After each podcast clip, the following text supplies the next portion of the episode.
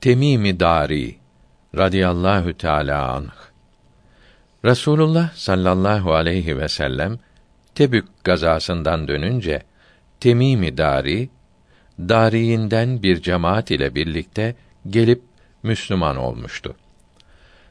Nakledilir ki Hazret Ömer'in radıyallahu an halifeliği sırasında Medine'de Hurre'de bir yangın çıktı. Hazret Ömer Temimi Dari'nin yanına gidip haydi kalk bu ateşin yanına gidelim dedi.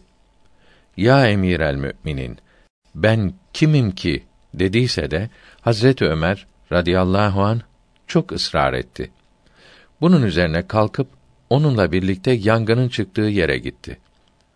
Bu hadiseyi anlatan kimse şöyle demiştir. Ben de onların arkasından gittim. Baktım ki Temimi Dari radıyallahu an eliyle ateşe işaret etti. Ateşi dar bir boğaza sokuncaya kadar sürüp takip etti. Hazret Ömer radıyallahu an şöyle diyordu. Gören görmeyen gibi değildir.